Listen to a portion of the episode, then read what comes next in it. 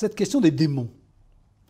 Alors du diable, on parlera du diable après, mais les démons déjà, il y a plein de démons qui sont légions, il y a pas, mal d'histoires dans, les évangiles où il est parlé de démons, de délivrance. Des démons, on était dans la délivrance, maintenant on parle des démons. Qu'est-ce que c'est les démons? Alors je crois que les, démons, dans le langage biblique, parce qu'il ne faut pas oublier que la Bible n'a pas été écrite aujourd'hui, elle a été écrite il y a 2000 ans dans une civilisation qui n'est pas la nôtre, je crois qu'on désignait par démons tout ce qui vise à nuire à l'équilibre d'une personne. C'est-à-dire que tout ce qui menace quelqu'un, donc tout ce qui est mauvais en quelque sorte. C'est ce qu'on dit aujourd'hui, on dit il a le démon en lui ou le démon. Oui, on, peut parler aujourd'hui de quelqu'un qui a le démon du jeu, ou le démon de l'alcool, ou le démon d'autre chose. Donc euh, aujourd'hui on dit euh, j'ai mal à la tête, autrefois on disait j'ai un démon qui me torture la tête. Et d'ailleurs dans certains pays d'Afrique on dit encore les choses de cette façon-là. Hein. Donc je pense que c'était une manière de, de personnaliser un mal particulier.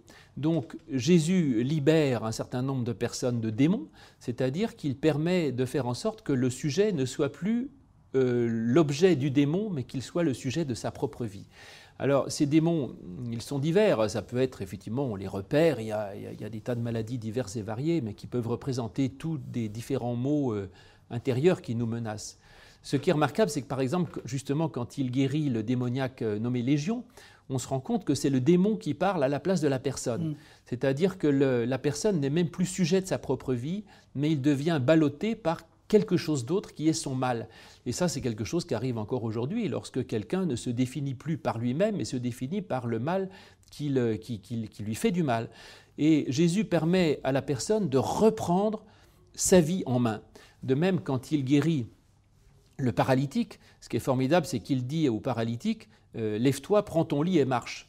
Alors, ce qui est assez étonnant, c'est que s'il est guéri, il n'a plus besoin de son lit, puisqu'il euh, n'a pas besoin d'un brancard. Et s'il est guéri, il aurait pu dire laisse ton lit ici, puis rentre chez toi. Mais prends ton lit et marche, ça veut dire qu'il doit continuer de se charger de quelque chose. Donc, on pourrait dire aujourd'hui charge-toi de ton infirmité et avance. Donc, je ne suis pas sûr que l'infirmité ait totalement disparu. De même que quand Jésus guérit le démoniaque nommé Légion, les démons restent, ils sont envoyés dans des cochons.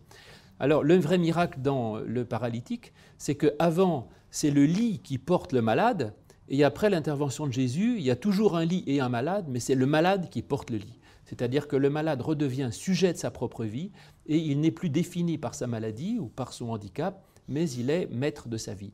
De même, dans le démoniaque nommé Légion, les démons continuent d'exister, mais ils sont mis de côté de façon à ce que le démoniaque puisse parler par lui-même et que ce ne soit plus les démons qui prennent la, première part. Donc ces démons, c'est tout ce qui menace finalement notre identité et notre être.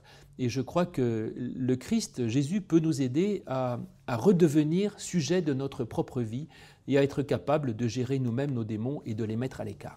Vous faisiez allusion à l'Afrique, mais en Afrique, on parle beaucoup de puissance démoniaque. On est très très conscient qu'il y a des puissances maléfiques qui seraient à l'action entre les hommes ou dans les objets, dans, la nature, etc. Est-ce qu'on est qu'on peut entendre ça aujourd'hui?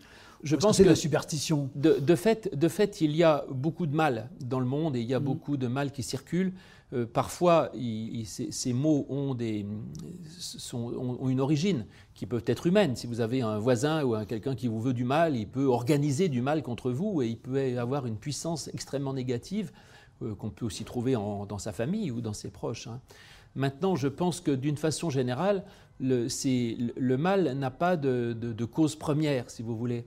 C'est-à-dire que le mal apparaît d'une façon erratique et désordonnée, et que le propre du mal, c'est d'être désordonné et d'être du non-sens.